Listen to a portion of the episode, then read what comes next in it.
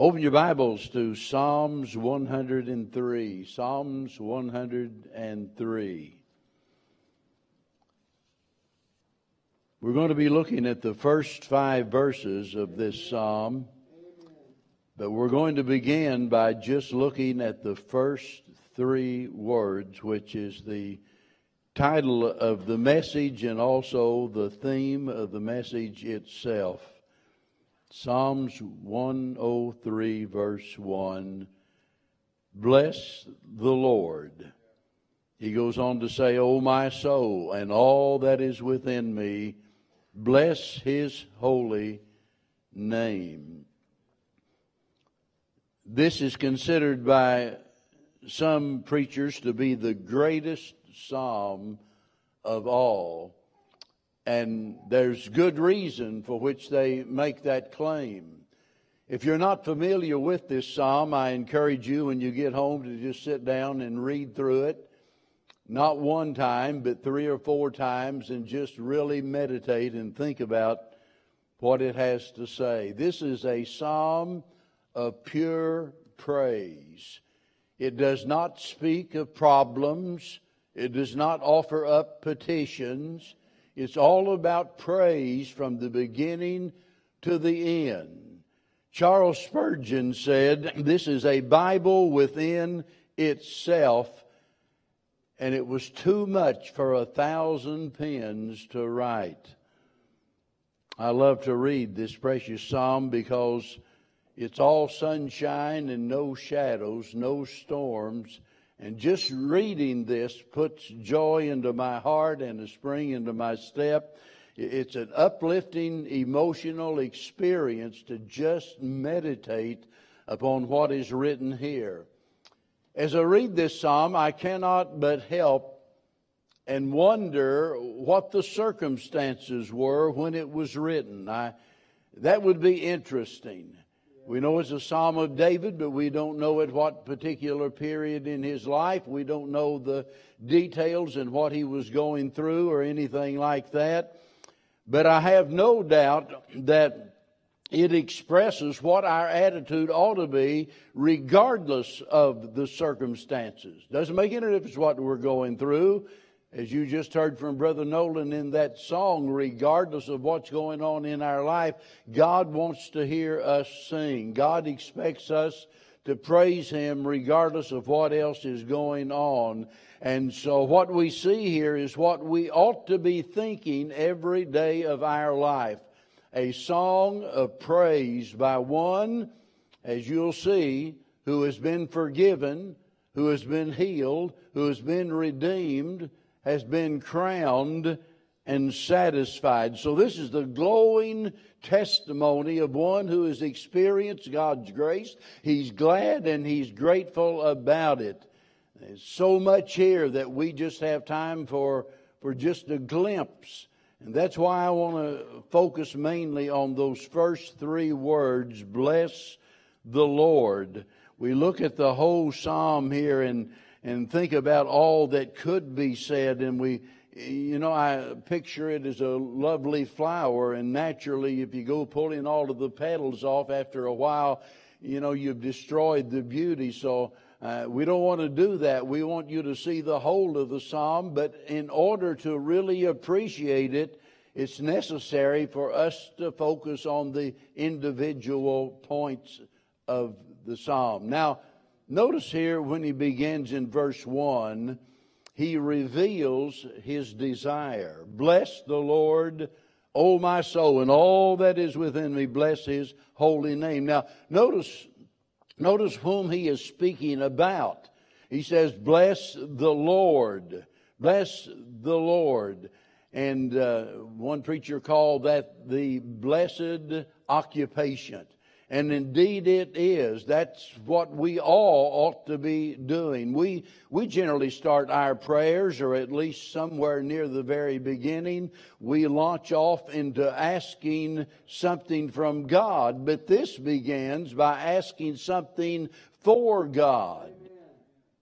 We're really good at telling God what we want, aren't we? We want this and we want that, and we've got our list But we need to think more about what God wants, about the things that would please Him. After all, that's according to the pattern that Jesus established there in the Sermon on the Mountain, Matthew chapter 6 and verse 9, where he says, Whenever you pray, pray after this manner Our Father which art in heaven, hallowed be thy name. So at the very beginning, the very heartbeat of what we have to say to God ought to be in reverence to his holy name. In other words, before we even thank God for his blessings, we ought to thank him for his being. For his being. Just the fact that God is and there is none other. To think about God and his being. So this is, this is who he is speaking about, but notice who he's speaking to. He says, Bless the Lord, O my soul. Sometimes it's good to talk to yourself. You ever do that? Probably more than you're willing to admit. The older you get, I think the more you do that. Just I'm going to get I'm to give myself a good talking to, you know. And and sometimes we need to do that. Well, that's what he's doing. Bless the Lord, oh my soul. He could have said, Bless the Lord, the whole world. He could have said, Bless the Lord, all, all of you Jews that have been so blessed. Bless the Lord, you Gentiles, because God has provided a light through the Jews for, for your edification. But no, he says, Bless the Lord, O my soul. And so he's speaking to himself, and we need to remind ourselves of the great responsibility and privilege to praise our God. Notice where he's speaking from. He says, In all that is within me. That's speaking about wholeness of heart, putting everything he has into it. Heartfelt desire. That's the right attitude. He's not just, you know, going through some, some ritual. He's not just, uh, He's not just repeating words that he's heard somewhere else. He's not taking the casual approach that has become so popular today, but rather he says, And all that is within me, notice now what he wanted. He says, bless his holy name.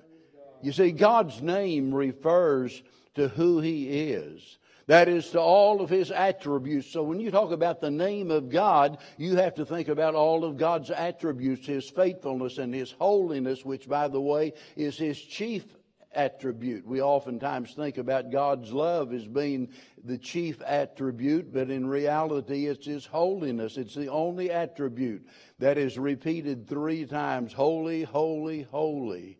And that speaks of the Lord. Think about that when you think about His glorious name. You think about His faithfulness, His holiness, and His love, and you think about the fact that He is omniscient, He's omnipotent, He is an all powerful, all wise God, and we just bask in the glory of who God is. And so this is what He wants. Bless His holy name.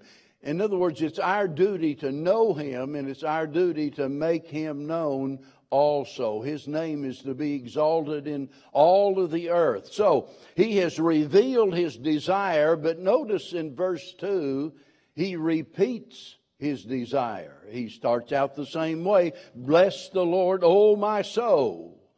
Now, this is not vain repetition, it's repeated as was commonly done in those days for emphasis. So he's not just, you know, piling one phrase up on top of another because he's thinking about what he's going to say next, but rather he is emphasizing something that is very important to him. And, and this is certainly where the greater emphasis ought to be placed. in other words, it ought to be on the top of our list. Bless the Lord. Put that right at the very top of your lists because some things are worth repeating, and that's the main thing. Bless the Lord, O my soul. So he has repeated. He's repeated that which he desired, and then verse 2, notice that he remembers his benefits. And forget not all his benefits. Psalms 126 and verse 3 says, The Lord hath done great things for us, whereof we are glad. How could you not be glad? In thinking about all that the Lord has done, and our text here tells us that these things are things that we ought to remember. This is a, a subject that's totally impossible for us to exhaust. I could stay here until I fell over, and sometimes I feel like I'm about to do that, and so if I crawl up on the pulpit, you'll know why. But I could just preach till I'm exhausted and I fall over, and Brother Kenneth could come up and he, he, he could take off and preach until he wore out, and and uh, we could go on all day long and we wouldn't have even touched the hem of the garment. There's just more than our mind can imagine when we think about all of His benefits. And so we can't number all of them, but we can think about the nature of all of those benefits. And the Bible is very clear about that. In the first place, they are unlimited. Look back to Psalms Psalms 40 and verse number 5. And here again, we could just pile up one verse after another. Notice verse number 5. Many, O Lord my God, are thy wonderful works which thou hast done, and thy thoughts which are to usward. They cannot be reckoned up in order unto thee. If I would declare and speak of them, they are more than can be numbered. Now look in Psalm 68 and verse 19. Blessed be the Lord who daily loadeth us with benefits, even the God of our salvation. Selah. Stop and think about that. Selah, think about that. Stop what you're doing and just think about that. That these benefits of God are unlimited. Oh, we can number uh, a lot of them things that we think of, but oh, it goes way far beyond that. They're more than we can even begin to imagine. And so you might as well try to weigh the mountains or to count all of the stars or measure the drops of water in the seven seas as to try to to count the number of all of the blessings of God. They're unlimited, but not only that, they're unsurpassed. You know, in, in other words, not only should we think about the quantity, the number, but also the quality of His blessings because they surpass anything that we can imagine.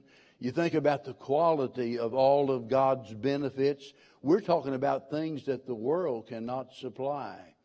We're thinking about things that man cannot achieve, things that cannot be surpassed. And then they're unending. They are, they are eternal.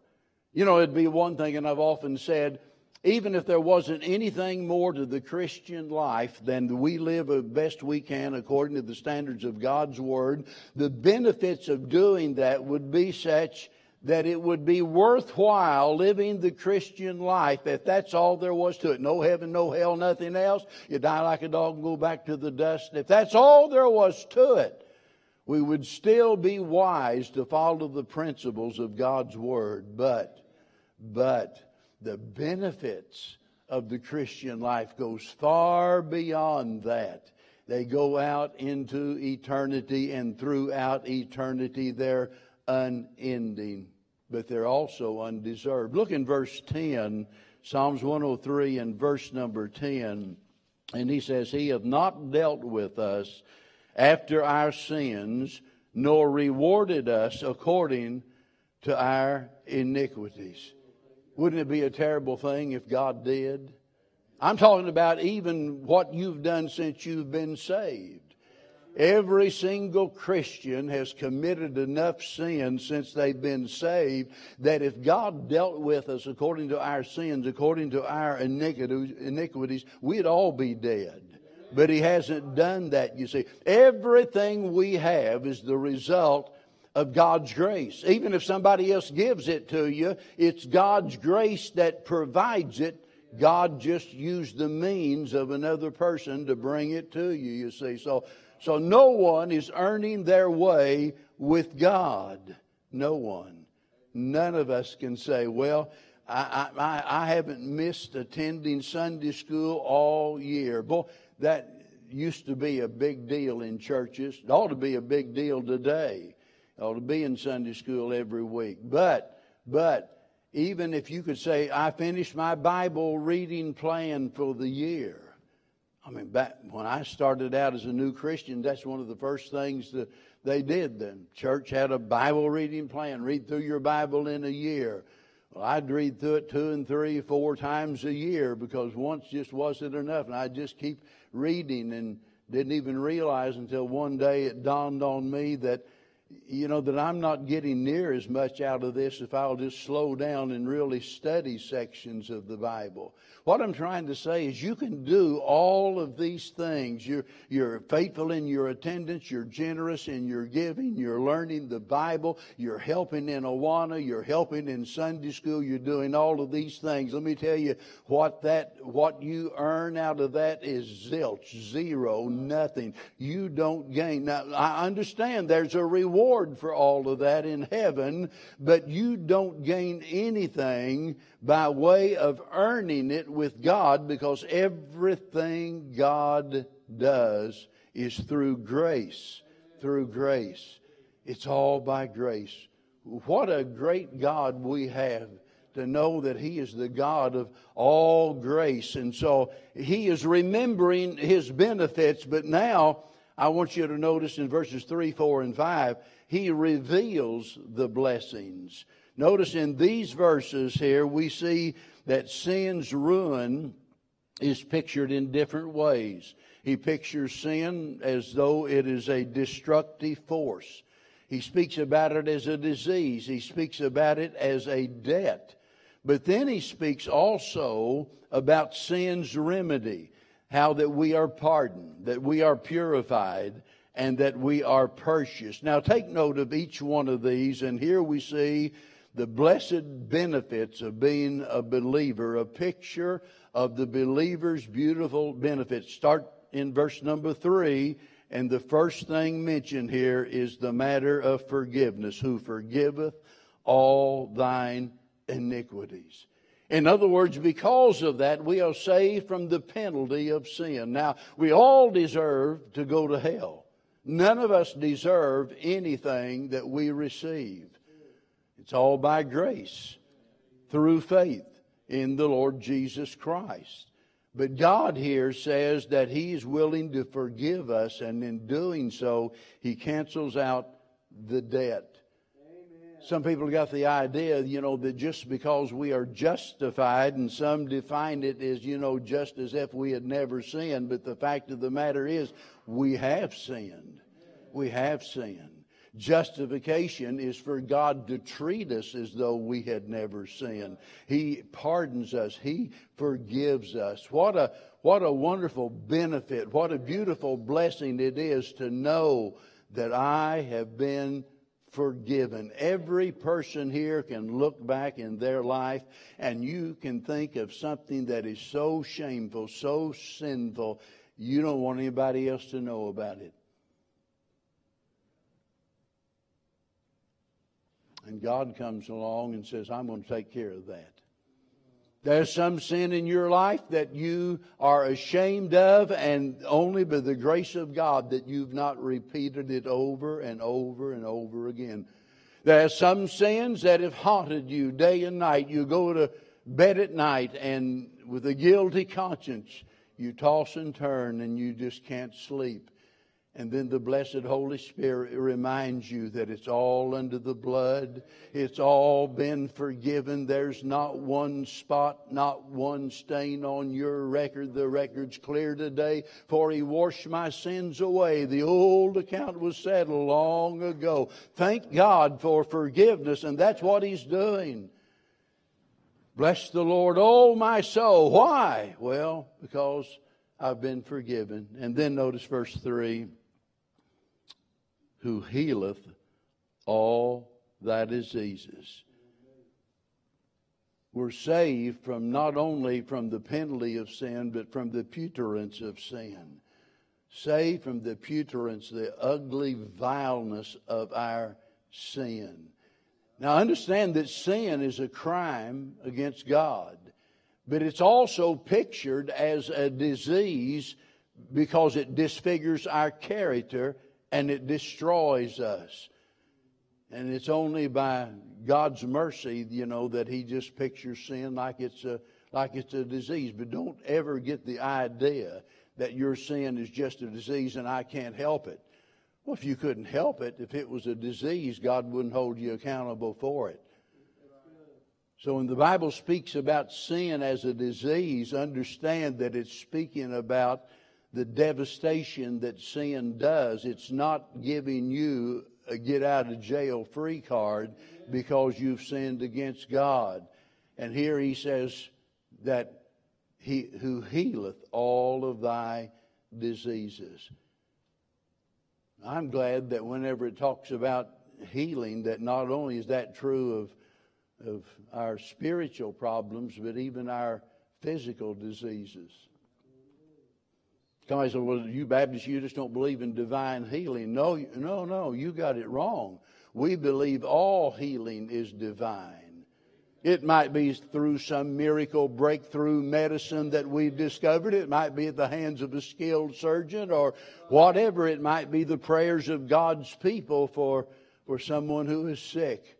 But in the end, there's only one great physician who is able to heal all of our diseases. Isn't that, isn't that a wonderful benefit? There's some folks here that God has healed you of cancer and heart disease and other problems. And it's a wonderful thing to think, wow, what a wonderful benefit. Bless the Lord, oh my soul. He healed me. And then notice verse 4 we see that not only is there forgiveness and healing, but there's redemption, who redeemeth thy life from destruction. So here he's telling us that we've been saved from the power of sin, because sin is a powerful enemy that enslaves us, but through Christ we're redeemed, we are set free. Mark it down, every Jew understood well the meaning of that word redeem. They could picture themselves as being in a slave market somewhere, as often was the case, literally. They could not pay their debts and they would literally be sold into slavery. And to think about someone coming along and paying the price to deliver them out of the uh, slave market of, of, of, of their bondage and to set them free that's exactly what Jesus has done for each and every Christian, you see. What a wonderful benefit to know that we're redeemed. Redeemed, how I love to proclaim it, redeemed by the blood of the Lamb. Wow, what a, what a great Savior that we have who has redeemed us, not only delivering us from the penalty of sin, but from the very power of sin. It would have been a, it would have been wonderful if when God saved me, He would have said, you know, I'm going to I'm going to deliver you from the penalty of sin. I promise you when you die, you won't go to hell. I'm going to let you come to heaven. But you're going to have to stay on the bar stools till then. You're going to have to just make it through life the best you can until then. I'm glad the same God that saved me and gave me the promise of heaven the same God had the power to get me out of the honky tonks and the bar rooms. I'm thankful for the power of God unto salvation, the gospel of the Lord Jesus Christ. And then notice he goes on, he's still counting these benefits. Who crowneth thee with loving kindness and tender mercies. Now, here on earth, we wear no earthly crown, but we've got something better than that. He said, He crowneth thee with loving kindness and tender mercies. You know why? Because we all fail. And we need that loving kindness and tender mercies. I, I'm so glad that God doesn't say, Look, you, you really let me down this last week. You failed in a big time. I'm through with you. I've given you every chance. I'm done with you. Oh, no. I mean, just about that time, mercy comes along and says, I'll take care of that. God's tender mercies, tender mercies, just as the as the father welcomed back that prodigal son. Oh, what a wonderful picture that is of God's mercy and God's grace. He didn't make that kid come back and put him on probation. He didn't, when he got back there, he didn't have to say that you're going to have to do a hundred push-ups each day to prove to me you're sincere. He didn't say that you're going to have to go out here and earn a certain amount of money, pay me back for all I've ever given you. No, no, no. He said, let's have a party. They killed the fatted calf, amen, put a ring on his finger and a robe on his back, and had a hallelujah hold down and a wonderful party celebrating him coming back. That's tender mercies. That's tender mercies. And then he says in verse 5 not only is there forgiveness and healing, redemption and crowning, but there's satisfaction, who satisfieth thy mouth with good things, so that thy youth is renewed like the eagles. Man is constantly searching for something here on this earth that'll satisfy, and he never finds it. Well, we just keep searching, but he never finds it. We do all kinds of different things trying to find satisfaction, but we just can't find it. And here he says, He satisfieth thy mouth with good things. Now notice the result of this. He says, So that thy youth is renewed like the like the eagles. The eagle can live many years. Some claim even that they can live as much as a hundred years. Certain certain eagles can, but every year, every year they get new feathers, and it's like renewing their life. And that's the way they pictured it whenever they were spe- speaking poetically of it back in the ancient times. And and that's why he says here and speaks about our youth being renewed like the eagles. It's a poetic picture of what God does by satisfying us. Aren't you glad that uh, when you look around and you think of the world and you think about all that everybody's doing and trying to find satisfaction and that you've already found it? Jesus said, I'm the bread of life. You eat of this bread, you'll never get hungry again. I'm the water of life. You drink of this water, you'll never thirst again.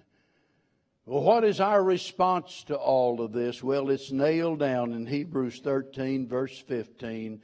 By him, therefore, therefore, on the basis of who he is and what he has done, his person and his work, and all of these benefits, let us offer the sacrifice of praise to God continually. That is the fruit of our lips, giving thanks to his name.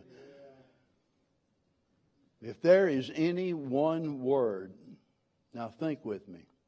If there is any one word that, that describes what people want, you're probably thinking of something right now. This is what this is the one big thing I want. But if we had to put everything together in one big pile, there's one word that would describe all of it, and that's the word satisfaction. That's what everybody is looking for.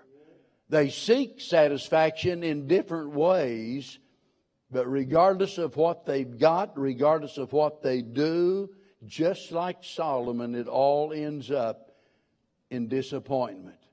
So let me save you a lot of time, a lot of money, a lot of effort, and a lot of heartache. Are you listening? I'm about through. Listening carefully. The only source of satisfaction is Jesus Christ. God designed us in such a way that you can't find satisfaction anyplace else. In other words, it's Him or it's nothing. Without Him, without Him, your life will always be incomplete.